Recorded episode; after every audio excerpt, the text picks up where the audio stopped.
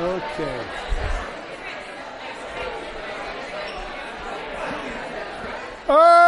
Okay.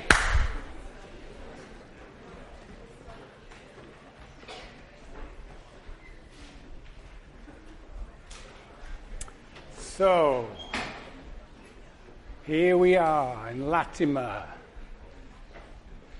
In case you're wondering, this is sociology. What is this? 101. 101. And if you're in the wrong room, you can leave now. Second, don't panic. The crowd will thin out, and you will have a seat here in a week. Okay, so welcome to the new semester. Indeed, the new year. This course is the first semester of a two semester marathon. Well, we'll see if you say woo next May. Yes, it is required of all social majors, and actually, the Social 101 will, in all likelihood, be offered next semester as well as this semester. You are very lucky, but you don't know why just yet.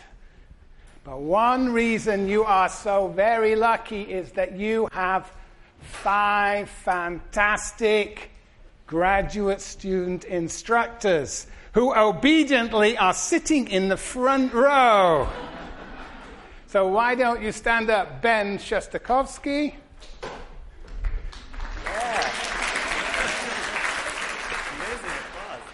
Yes, you wait. Josh Seim. Shelley Stewart and Manuel Rosaldo. And Chris Herring is still in the air, coming from Europe.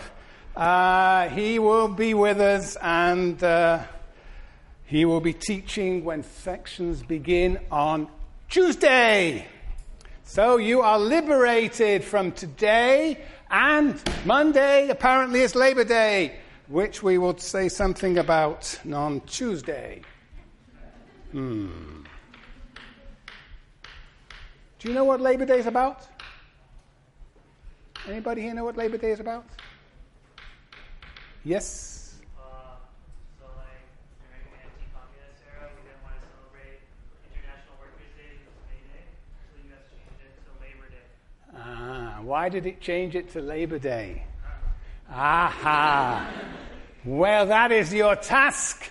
Your task this weekend is to find out what is the real meaning of Labor Day in the United States of America, why it might be different from May Day in Europe.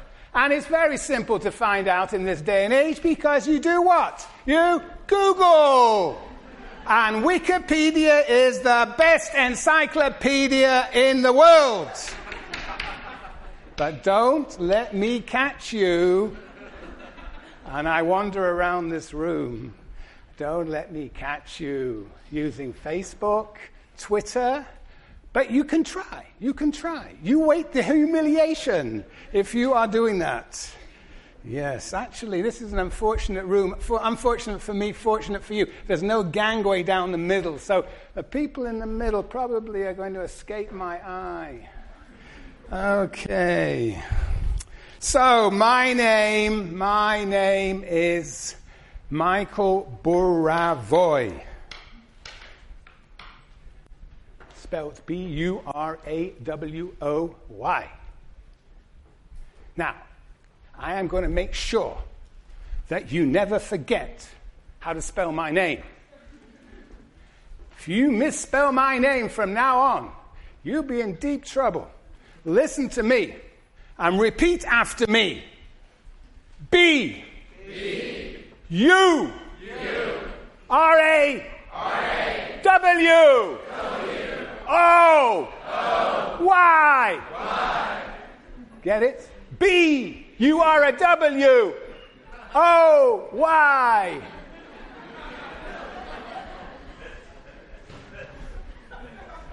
I would try and do it in Spanish, but it won't sound as good. Okay, that is my name. Shh. Ah, yes. Now, this class is exactly enrolled to 200 students. However, however, some of you are not yet in a section. Hands up, those who are not in a section. Well, there should be, whoops, 22 of you. Perhaps there are a lot of shy people here. There are only two sections open, and they are the sections of dawn. 8 to 9 on Wednesdays and Mondays, and 8 to 9 on Tuesdays and Thursdays. If you are not enrolled in a section and you are therefore waitlisted and you want to get into this class, then those are the two sections that are open. And you must come and tell me, perhaps at the end of this class, perhaps fill out one of these forms, and we will enroll you in one of those sections. If that's too early for you, then that's too bad. and I'll promise you that the sections in the morning are the most lively breakfast sections you can possibly imagine. Try them. So if anybody wants to shift to one of those sections, they should also tell me. But anyway, the reality is those are the only two sections open. So if you're really not a morning person and you're desperate to get into this class, then it's going to be tough. Um, I will let you figure that one out. All right. Next, office hours. I have office hours Mondays and Thursdays, 4 to 6. That's all on the syllabus. Has everybody got a syllabus? Anybody not got a syllabus? Okie dokie, okie dokie.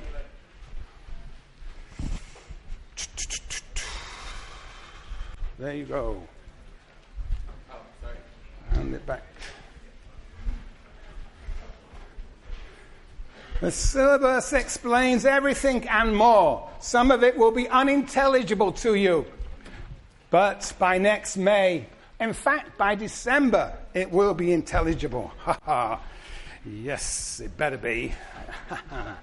right. So, yes, Monday, Tuesday, Monday, th- Monday, Thursday, 4 to 6, Barrows 454. Those are my office hours. Books. Uh huh. This is a very cheap course. This is probably the cheapest course on campus. Cheap in terms of money, rich in terms of content. there is one book, the Marx Engels Reader. This fellow Tucker, who edits that, made a lot of money on being an anti communist, but still, it's probably the best of the readers on Marx and Engels, and that's the one we shall use and that you shall buy. There are probably lots of second-hand copies. It's probably best that you actually buy a new one so that you can underline and marginalize and marginate the book very carefully. By the end of this semester, this book should be in tatters and should be falling apart. That is the sign of having read the book or the parts that we shall read very carefully. Yes, indeed. All right. And then there is a reader, which is available at Copy Central. Price. Oh, I haven't taught this course for a long time, and my voice is already going. That's terrible. the price $23.24 plus tax. Another bargain.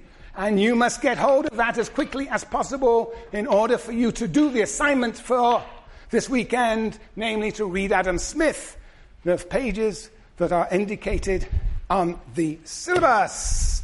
And I will be indicating on the board what you have to do for next time. And in this case, it is What is the meaning, forms, origin, conditions of development of the DL? What means, what is DL?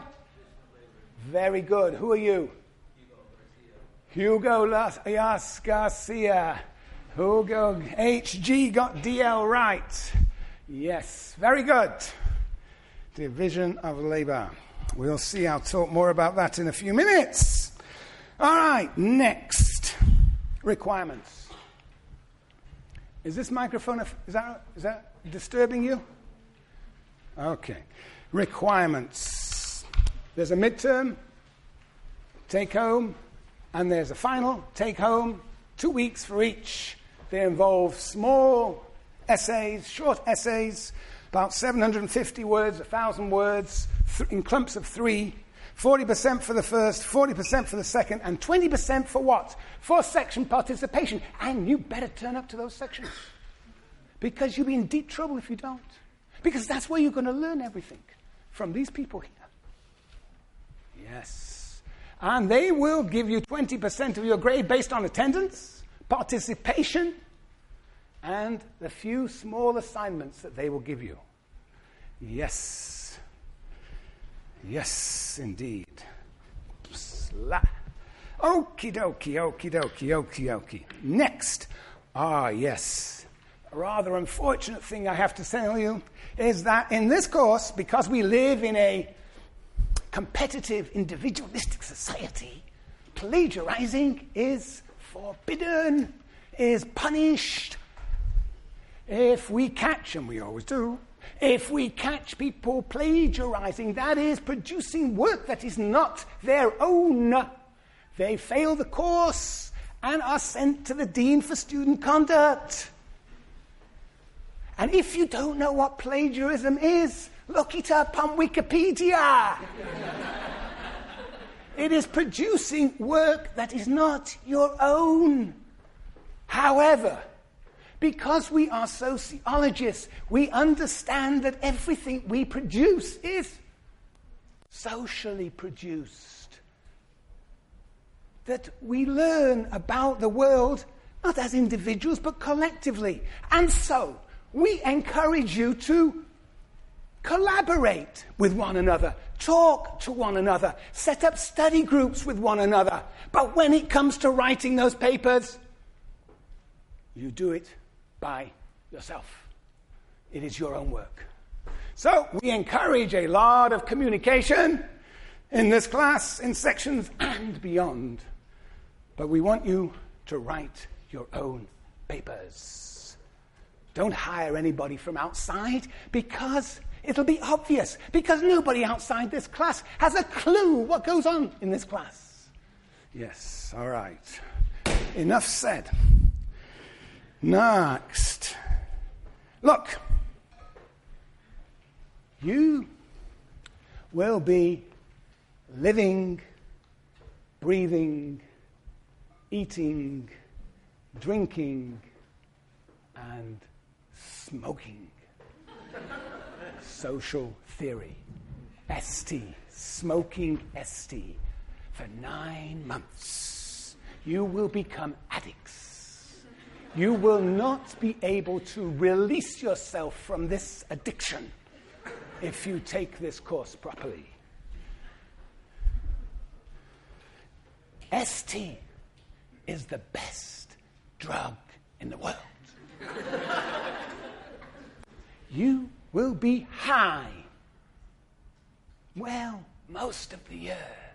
Perhaps the day before you have to write those papers, you'll be a little low but you will get high as you write them.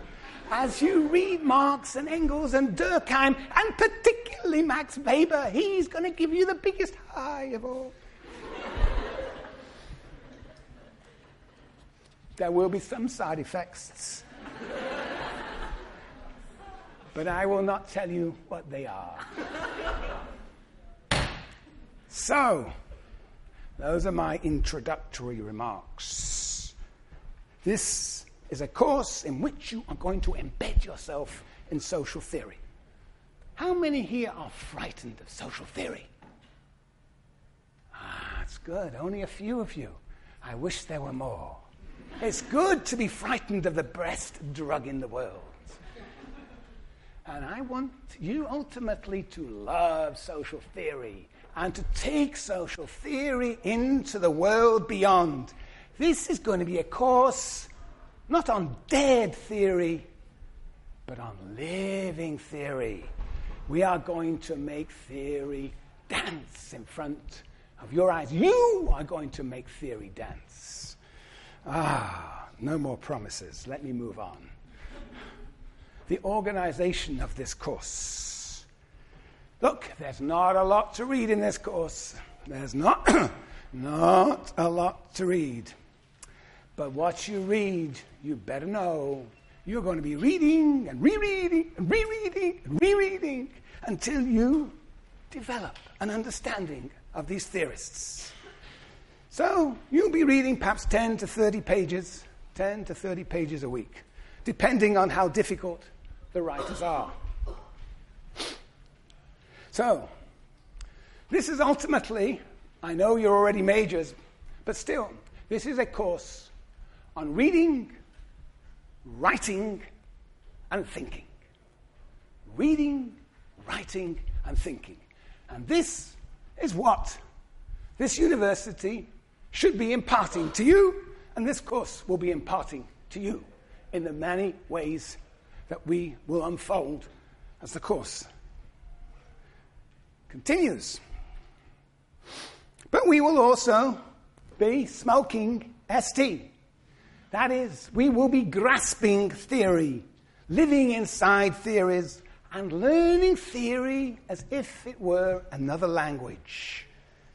And that learning of another language will be passive on the one side, absorbing ideas, but active. You will put theory into action. And that indeed will be one of the tasks you will be assigned during this semester and next. We will be comparing theories with one another, translating from one language to another we will be seeing theories at work in society. We will draw from People magazine as well as the Wall Street Journal to see the ways that these public opinion makers have social theory embedded in their text as they describe, analyze the world. Yes. So I hope next May, when you go away, that you will be able to read newspapers, listen to television, watch YouTube, read blogs in a whole new way, shaped by what you learn in this class. To facilitate this learning of a language, we will be giving you assignments, writing assignments. These will be short, but they will require careful reading, analytical thinking, and very clear writing. You will be applying ST imaginatively. They will be short essays in which every word will count. Every word will count. So that will be the exercise in writing, reading, and thinking. We will also be talking in this class and in sections and among yourselves. Okay, next, my teaching style. Hmm, no comment. Look, it's idiosyncratic. It's idiosyncratic. I'm here to keep you awake. Everybody teaches in their own way. I teach in my own way. I try as best I can, and one of the wonders of teaching here in Berkeley has always been the success with which I have had in getting you to participate in a classroom discussion. So, I expect you to be reading ahead so that you can indeed participate. And there are rules of participation.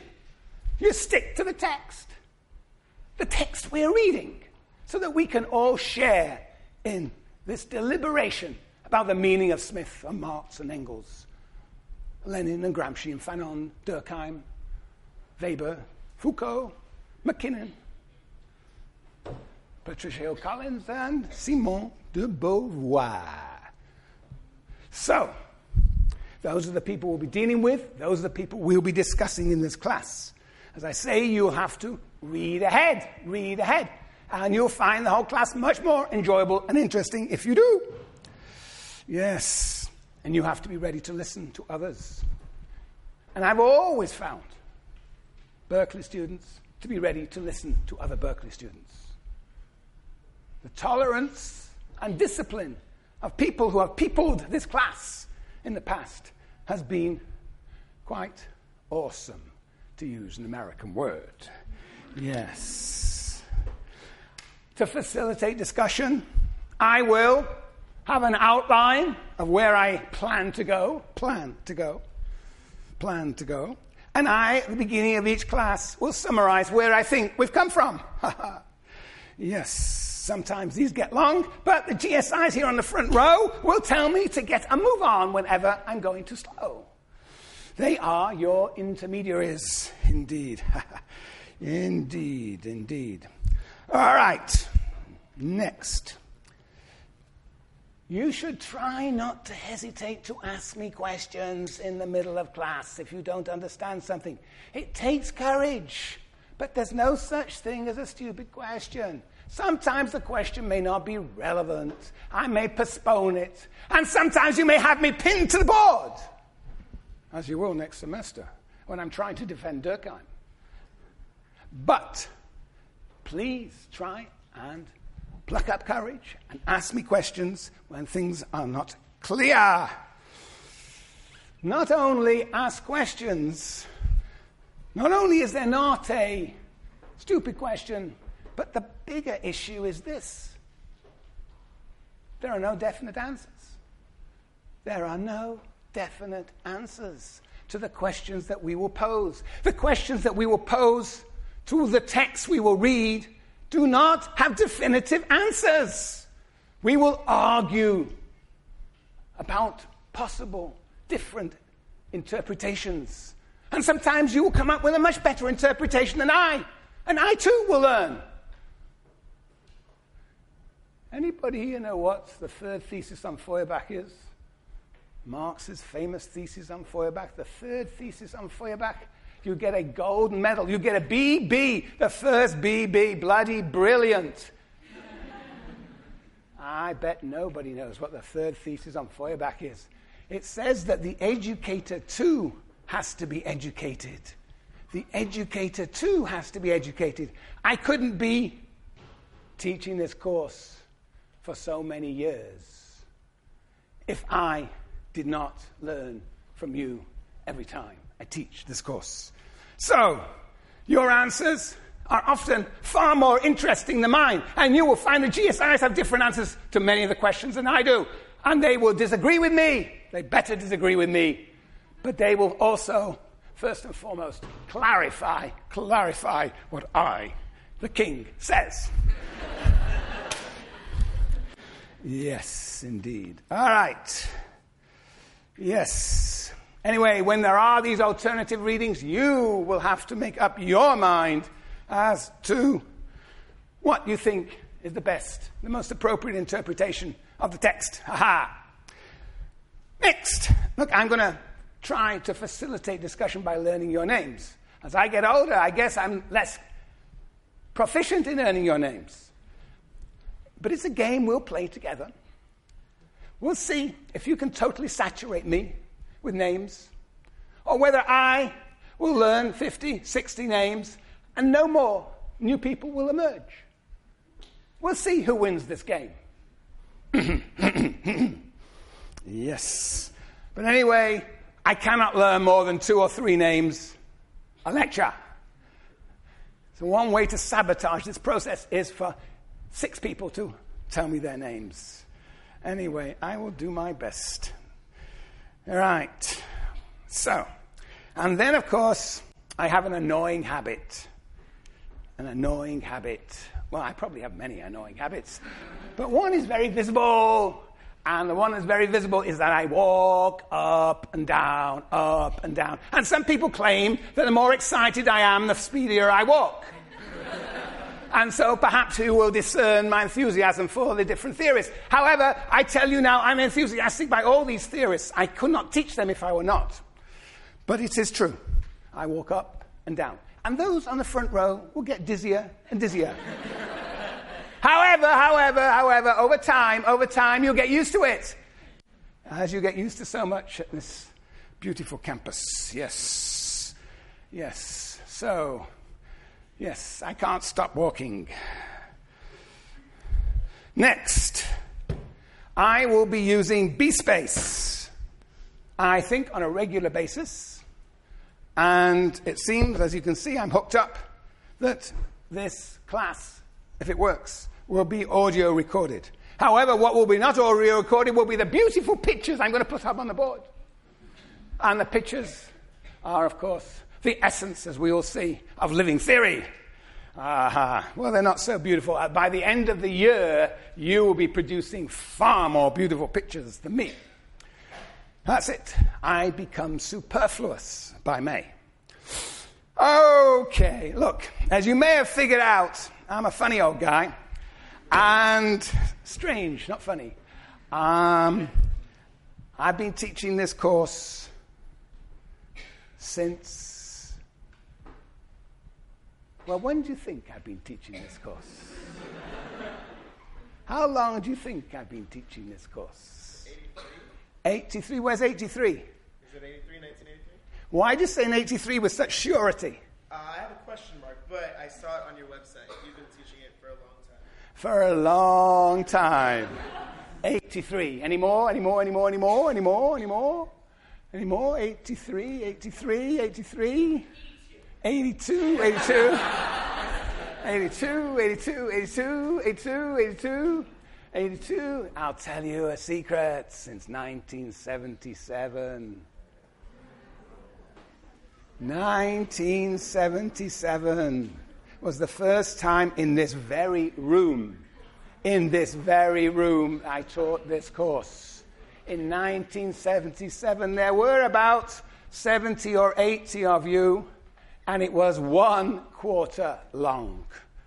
And I am responsible, in large measure, for making it first two quarters and then two semesters. Ha. I am. I am responsible for this punishment.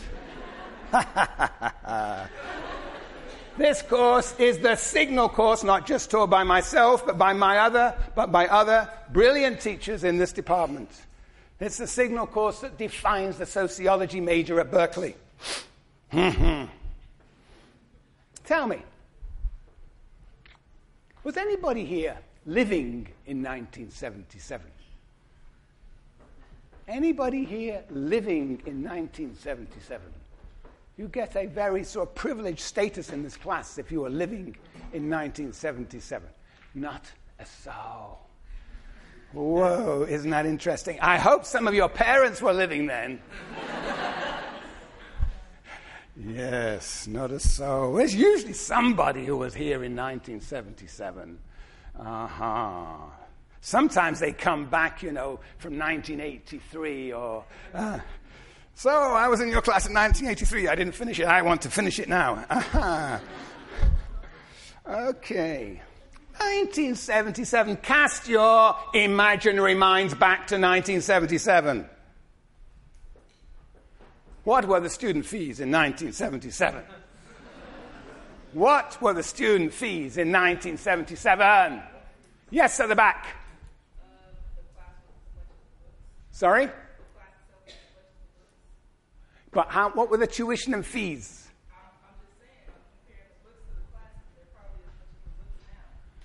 Ah, yes. Well, the books were the same. They're probably the price of the books twice as much, possibly. I don't know how much Tucker was in those days. It was blue rather than red. That's all I remember. But how much did you pay in tuition and fees if you were a California resident in 1977, sir? Well, not nothing. $700 a year.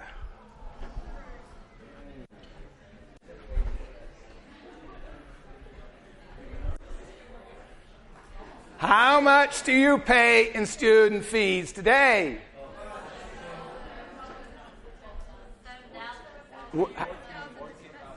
14, 13. I reckon looking at the website, it's $13,000 a year. Something has happened in the last 36 years. Something has happened. Yes. In those days, students were rebellious because they didn't have to spend so much time working. Yes, but they did work. They did work because, after all, fees and tuition is not everything.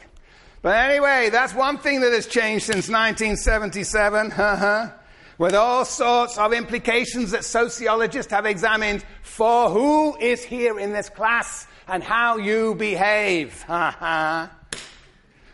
Let's move on. 1977 who was President of the United States of America? Hands up. I'm hiring something. Hands up. Yes. Very good. Jimmy Carter. The peanut farmer, as I recall. Yes. Jimmy Carter. Yes. Yes. And who was governor of the state of California. Yes, it was Jerry Brown. So you see, some things don't change. Jerry Brown himself. yes, a recent graduate of this university. Jerry Brown, Jerry Brown, yes. Tell me, there was a famous, very famous singer who died in 1977. Any idea? Have a guess.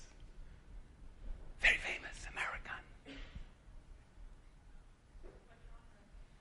Hmm? No. What did? 77. Elvis! I heard it! Oh, yes. Very good, Elvis. Elvis, Elvis, Elvis, Elvis himself. The ever reincarnated Elvis. Yes.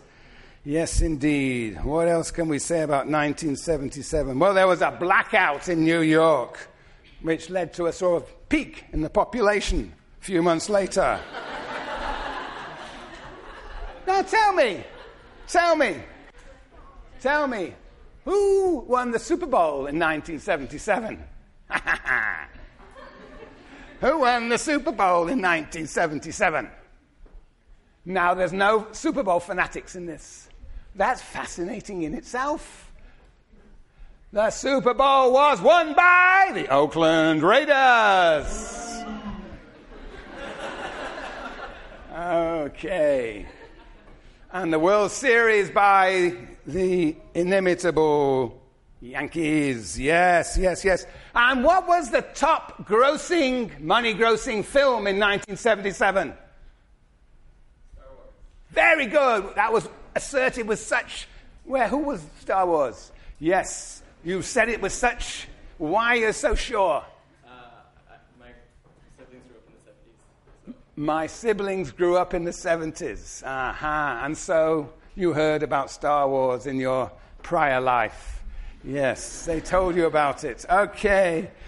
Okay, that's 1977. An interesting time indeed. Yes. Well, the point is this. I've been teaching this a long time. In the old days, I used to teach it every year. Now I teach it probably every two years. I depend upon you. If you don't participate in this class, I die. And you don't want your teacher to die. so I am going to get you to participate in all sorts of manner of ways. And I can see that you are already ready to do so. so let's see now. The next thing we have to do, we have done the organization of the course and the administration. and We are now moving on to what is social theory. What is social theory? something you're terrified of, or some of you. But it's a drug. A drug. Yes. What is social theory? Well, tell me, tell me, what is social theory? What is social theory? Anybody got any idea what a theory is? Let's forget about social. What is a theory? An idea. Where's an idea? Yes, there's an idea there? Oh, you're an idea. All right, the rule in this, you have to hands up. I know it's much more funny, you just yell it out, but the, for the sake of democratic deliberation, we have to have hands up. Yes, where I saw a hand here. Yes. Um, an idea about the way things work that hasn't been disproven yet. A way? Ooh, that's interesting. A way, an idea that describes the way things work that hasn't been disproven yet. That is very nice. Very nice. An idea, the way things work, way things work, things work, that has not been disproven yet. Aha. Not been disproven. There's another thing about my teaching, by the way, you will get used to. It's not just that theory is a language, my writing is very special. that you will learn to decipher it. An idea, the way things work, that. See, sometimes I cannot read it myself. that has not been disproven yet. Yes. What is this idea? It is an answer to a specific question. What sort of question? It is a hypothesis, yes, but what is the word that would begin the question? Yes, sir.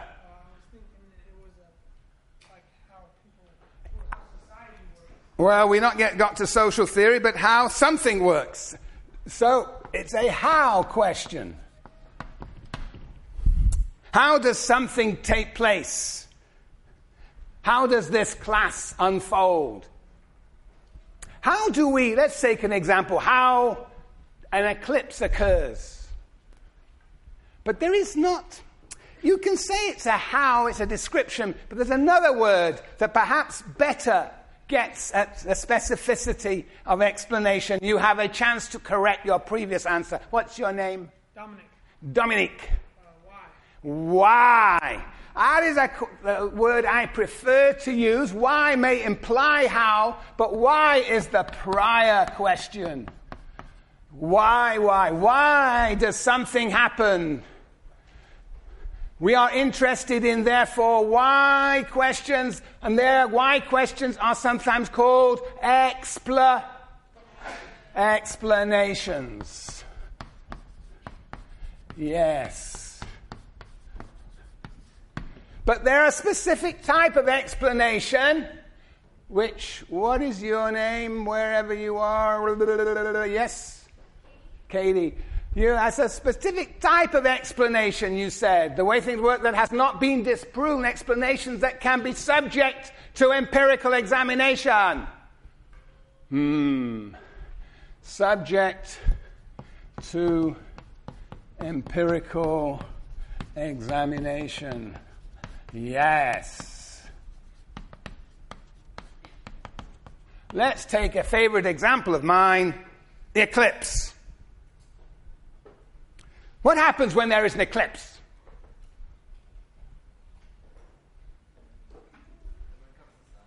Ah, you're already, yes, you're already giving me the explanation. But what do we see when there is an eclipse? You see darkness, darkness. Suddenly the world becomes dark. Whew, all of a sudden. Now, that is a phenomenon that requires an explanation because it's something that surprises us and we therefore need to explain it. Now, what are the possible explanations of an eclipse? They're lining up. They're lining up. Who's lining up? The sun and the moon. What exactly is happening? From where we are, they're. Well, who's lining up with what? Ah, we are here, the sun is here, and then what happens? The moon comes in the way, and poof, it gets dark. That is one explanation. It is due to the movement of Earth, Sun, and Moon. Ha ha. We got an eclipse. But there are other explanations for eclipses, no? What other explanations for eclipses might there be? Yes? The gods are angry. Indeed.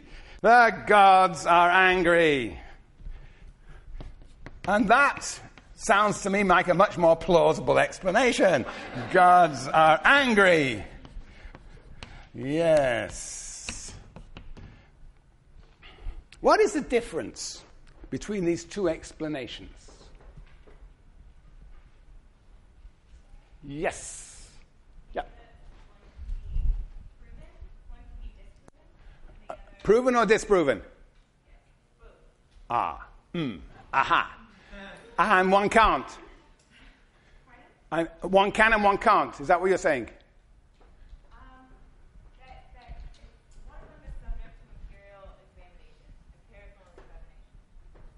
Which one? Option A. Option one, yes. Yes. They're just subject to a person's interpretation. They're just subject to a person's interpretation, and you know, whew, doesn't matter, you know? It's what we like. It's like colors we choose red or blue, you know? Whether it's the gods are angry or the movement of. Just two different interpretations. Hmm. Well, some people take this position. It's not the position I will take in this class. The position I will take in this class is what you said you are. Emily, okay, Emily, Emily, Emily. I'm trying to remember your name. It's already flipped out of my head. Katie with a C. Okay. Katie with a C. That's hard one. Katie with a C. I'll remember it that way. Katie with a C. Okay.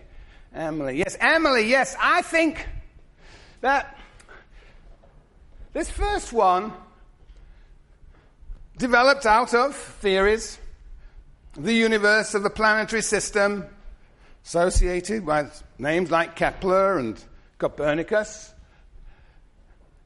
And what this theory here implies is that you can do what? You can anticipate, you can predict when the next eclipse will be. And therefore, you can be r- r- r- wrong. Indeed. So, this is a theory that is falsifiable. It can be proven, as Emily said, falsifiable. Can be proven wrong. Whereas this theory, tell me about this theory, Emily. The gods are angry. We don't know why they're angry or when they're going to be angry again. Or what we did wrong. We can't even see the gods. We don't know the gods. We are just imputing that they are angry, and we have no way of what? Dis- dis- disproving it. There's no way of disproving it. There's a theological explanation, if you will, that is not falsifiable. So, in this course, in this course, I am going to make the provocative claim hold on, God's not falsifiable. I'm going to make the claim that sociological theories, social theories, are scientific theories in as much as they can be falsifiable, in as much as they make predictions that can then be proven wrong, and they usually are wrong, but that doesn't mean they're not scientific. They're just false science. But, but it is this idea of falsifiability that is important when explaining explaining things scientifically. Okay, so that's my first point. What is theory? Theory is all about explanations, answering the question why something happens. There are two types of explanations a scientific one, which is potentially falsifiable, and there are alternative theories that are not falsifiable, theological, dogmatic, interpretive, whatever you want to call it. Yeah. Now, the gentleman over there in red said, Well, you know, you know, these theories are all interpretations. And that's something you, you should not forget. We'll see if you think that the social theories that we will develop in this class to you are scientific or are they just interpretations? Just theological interpretations of the world. And hold judgment.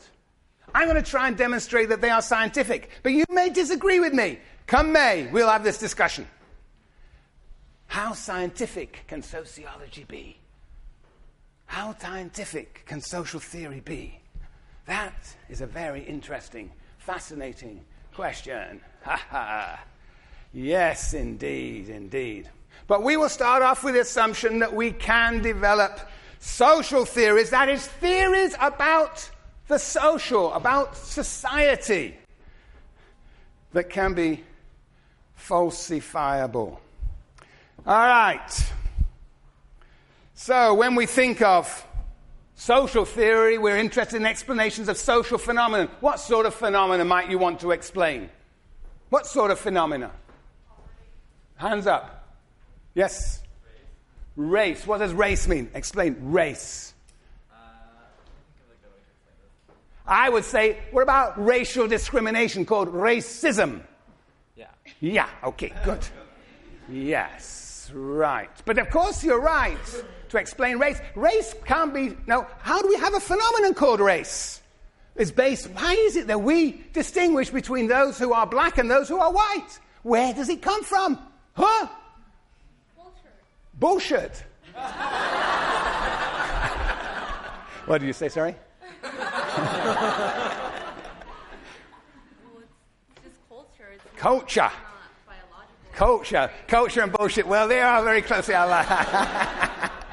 yes, right. It comes from culture. Culture, we are trained and socialized to distinguish between black and white. But why not big noses and small noses? Why not people with glasses and without glasses? Those with long hair and short hair? Huh? Huh? Huh? Yeah, why race? Why race? Interesting question. That we need lots of theory and a lot of social theory about that. Yes, I saw a hand up.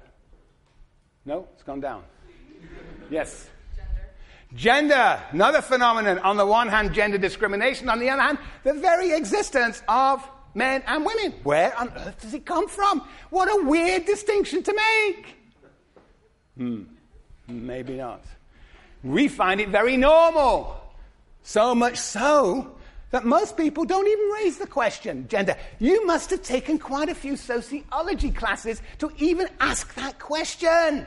Your parents will not ask that question. They assume.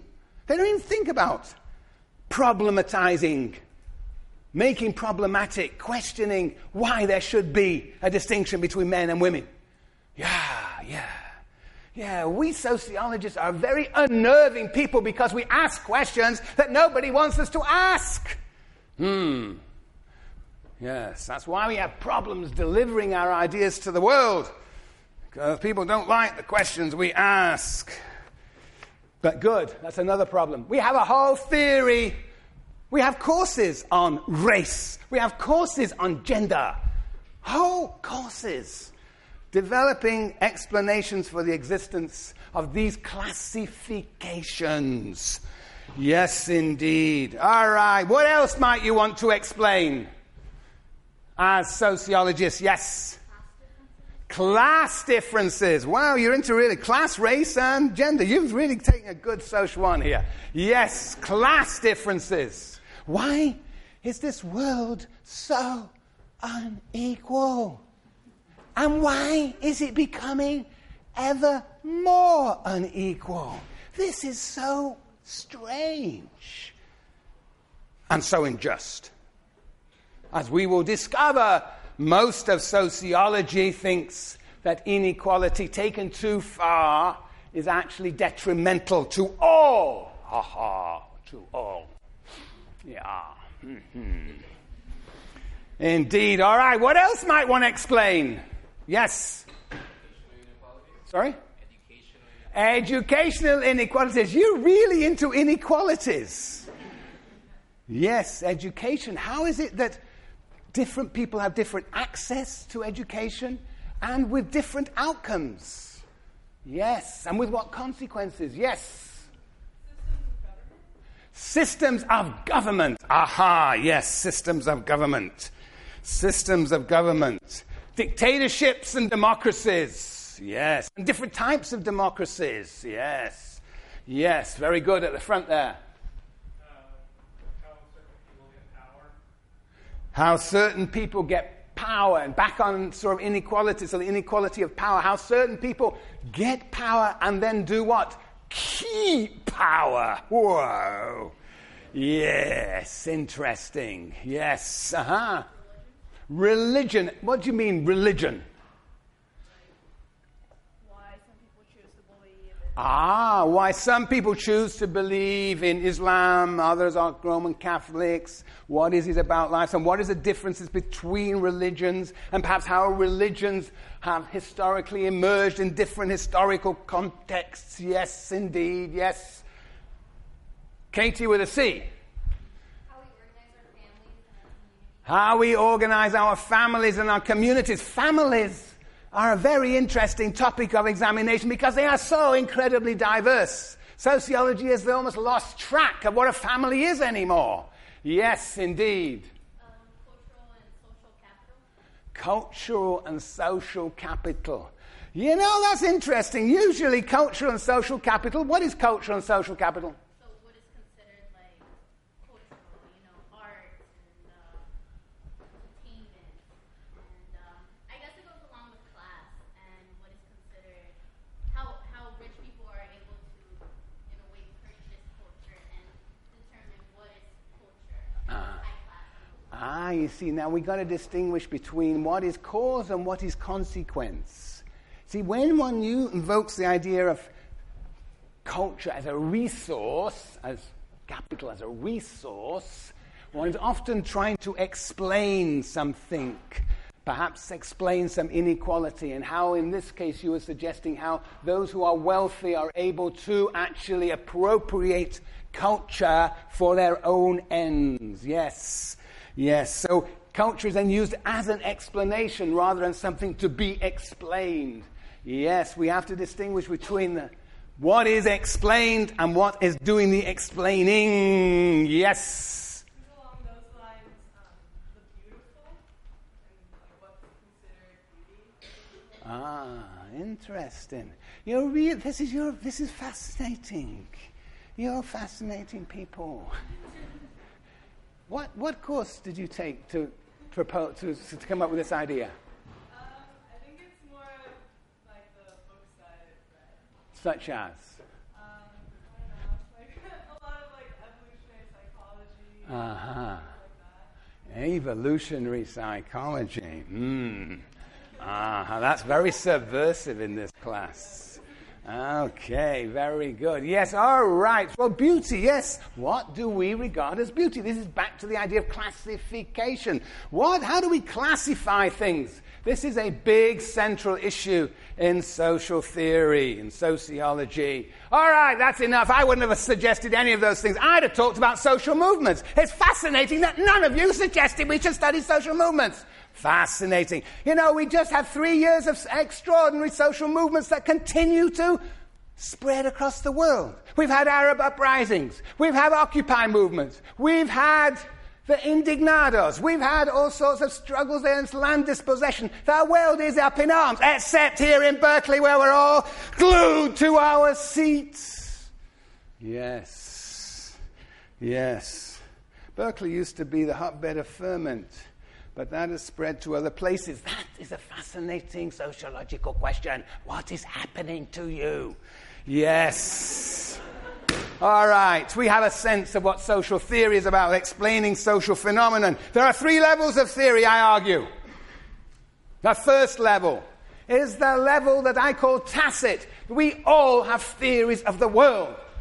All of us, all the time, cannot operate without having a theory of the world, of how it works. Now, you are yawning right there in front of me on the first day of classes. God, uh, uh, excuse me, who knows what you will be doing next week or the week after? But, but, even you have a theory of the world. And you yawned because you knew there's still half an hour to go. And that is a theory of the world. You believe that I'm going to stand here and talk to you in this strange fashion for the next half hour. You are making a prediction, and that makes you yawn. Yes.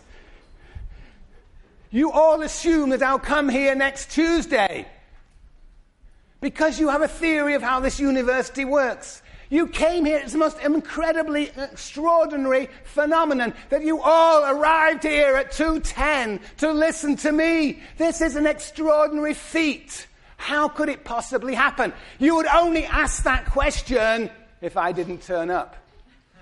And if I don't turn up next Tuesday, you think, well, what happened to that strange guy? Did I dream of that class last Thursday? yes. So we have tacit theories that we take for granted that only become apparent when somehow something happens that is unexpected. Unexpected. Unexpected. That is tacit theory.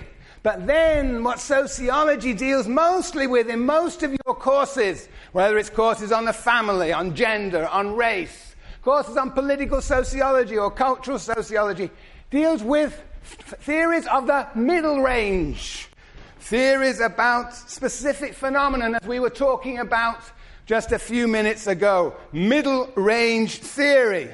Most sociology and most courses articulates and analyzes and criticizes tacit theory and makes, turns it into middle range theory about phenomenon of importance. But in this course, we will be moving to a third level the theory of grand, the level of grand theory. Grand theory. Grand theory. The grand theory will imply all sorts of tacit theory and middle range theory, but it moves it to a greater level of generality and abstraction.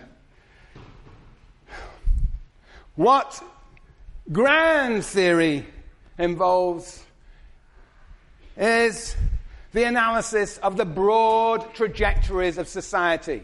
Grand theory usually has a theory of history, and we'll under- try to understand what that means already beginning next week.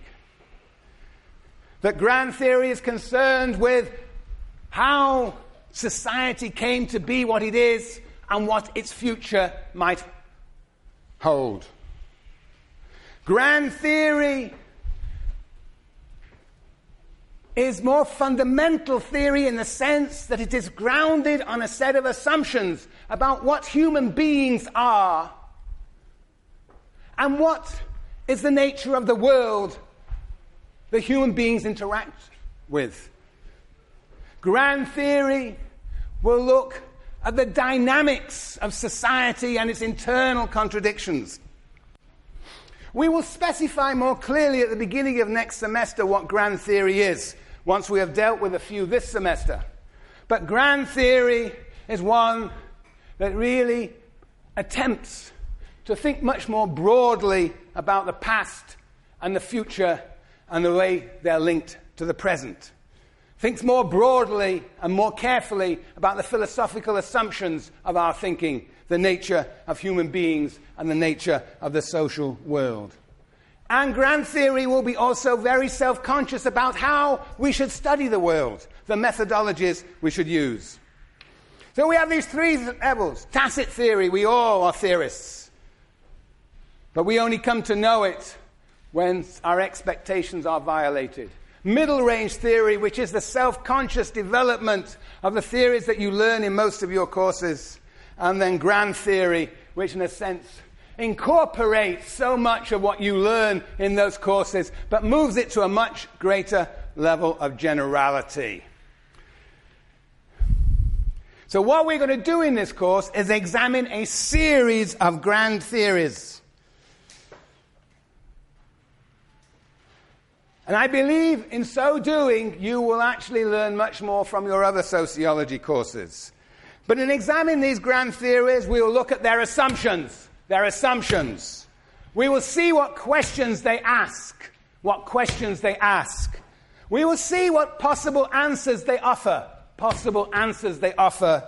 And finally, we will look to see what models, what metaphors they use to explain the trajectory of society. Whether they will use, for example, the human body.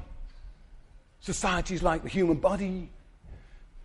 And begins like a fetus and then grows these different parts, gets differentiated.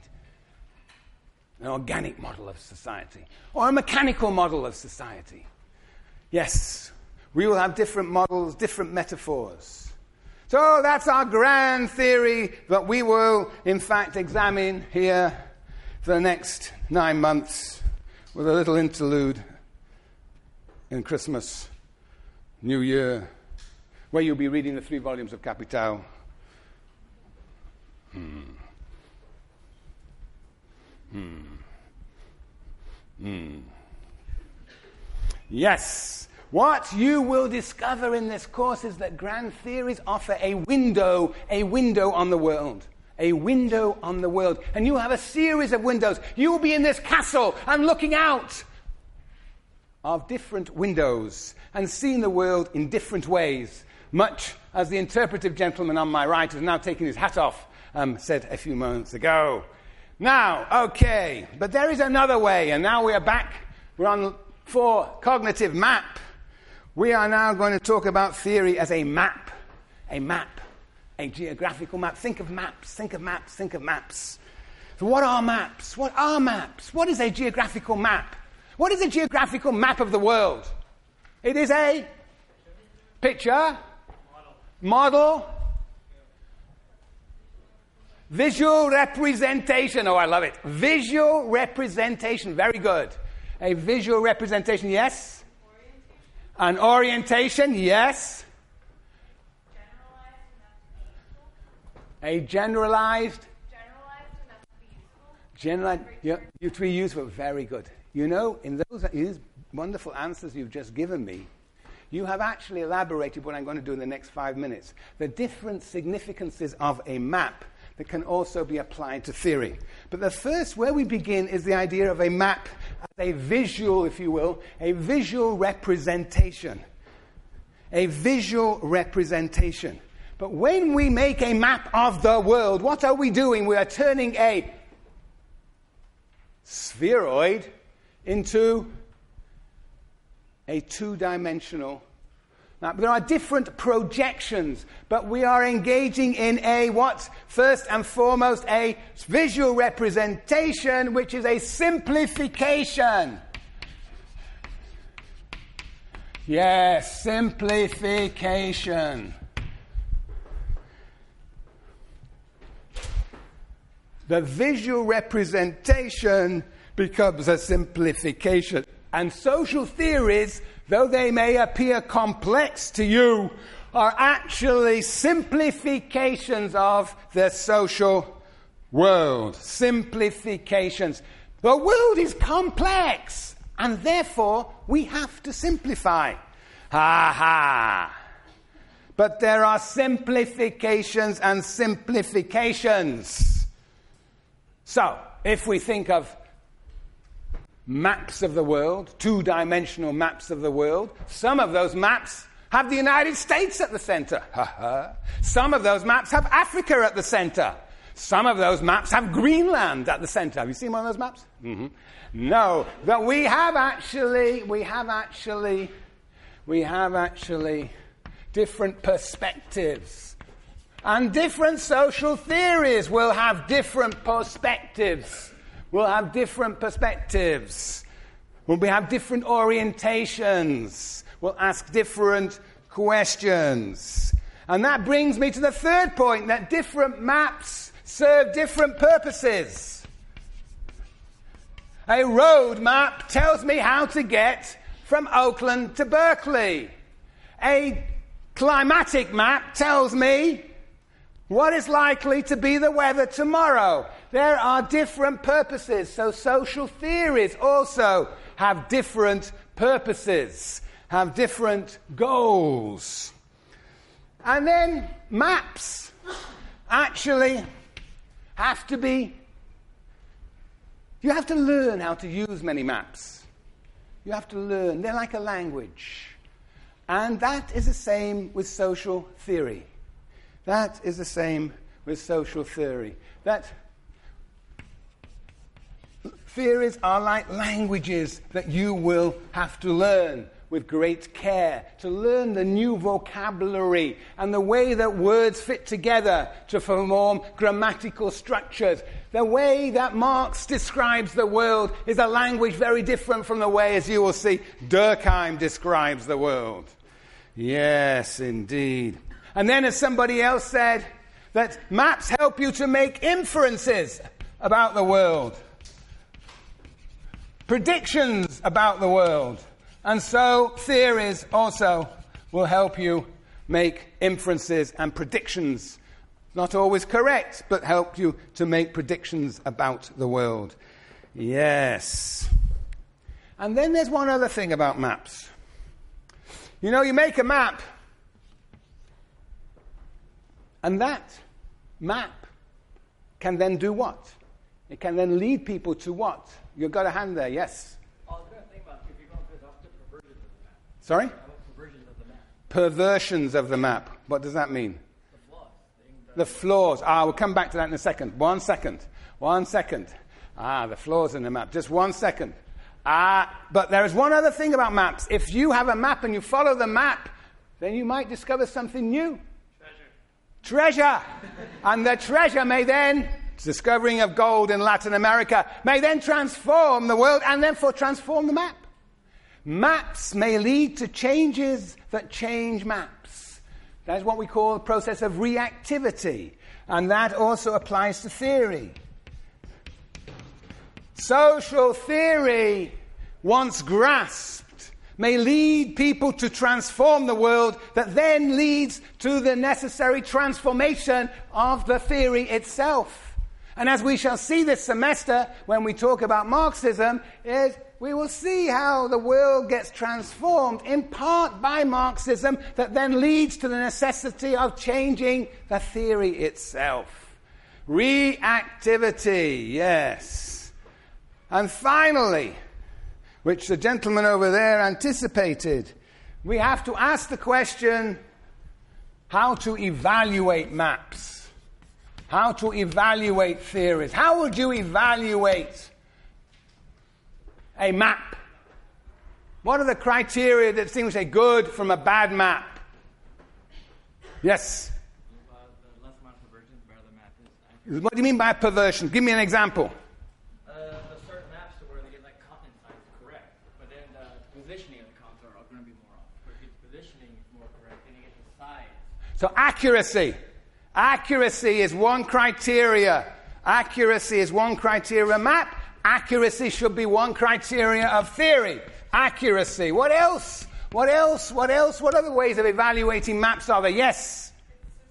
It's organized in a systematic way. Organized in a systematic way. Perhaps clarity. Clarity. We like maps that are clarity, that are clear. The contradictions are clear, but clarity in theory is also important. Yes? They have to have some degree of detail. Some degree of detail. Very good. It's linked to accuracy. Detail. What else?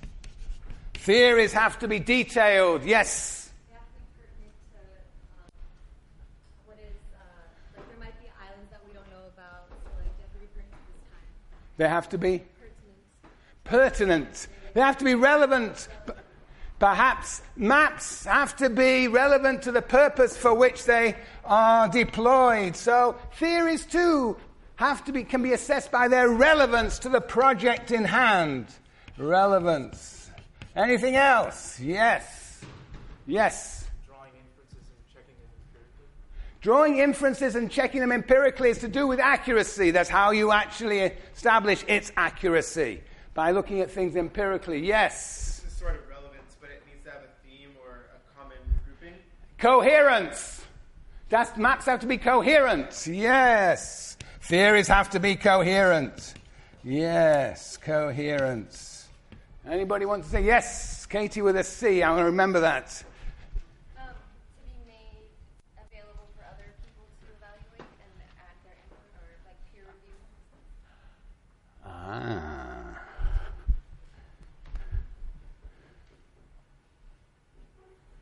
So, so collective, collective. Hmm? Ah. Oh, accessibility. Oh, I like that one. Accessibility. Well, can I do that? Accessibility? Accessibility. Yes, yes, yes. Accessibility. You're doing very well. Theories have to be accessible in principle. Well, we'll see how accessible the theories that we read these next two semesters are. Yes. They're a drug. They're a drug. They're a drug. Yes. All right. Yes. Very good. There are probably other criteria. But you see, you can see there are multiple criteria for what is a good theory or what is a good map. Accuracy, clarity, detail, relevance, coherence, accessibility. Excellent. You deserve a collective BB for that. Very good. Collective BBs are very rare. That means that you have been collaborating with one another even though you didn't know it. Yes. All right. So, this is the point I'm trying to make here is that perhaps we can think of social theory as a cognitive map which has the following criteria and the following features simplification, it has different perspectives. You can't even spell perspectives properly. Ay, ay, ay, ay, ay. Uh, they have distinctive purposes, languages we have to learn. They are used to make inferences and predictions, and they can actually lead to their own transformation. Good. Now, ha, yes, we got seven minutes. The seven most important minutes of any class are always the last seven minutes. What's your name? Kali. Kali. Kali. Ali.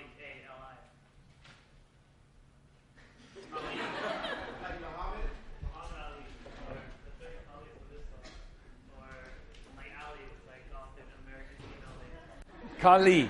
Ali. A Ali. You know, I'm getting very deaf. Oh, but that's good because everybody have to have to make themselves very clear.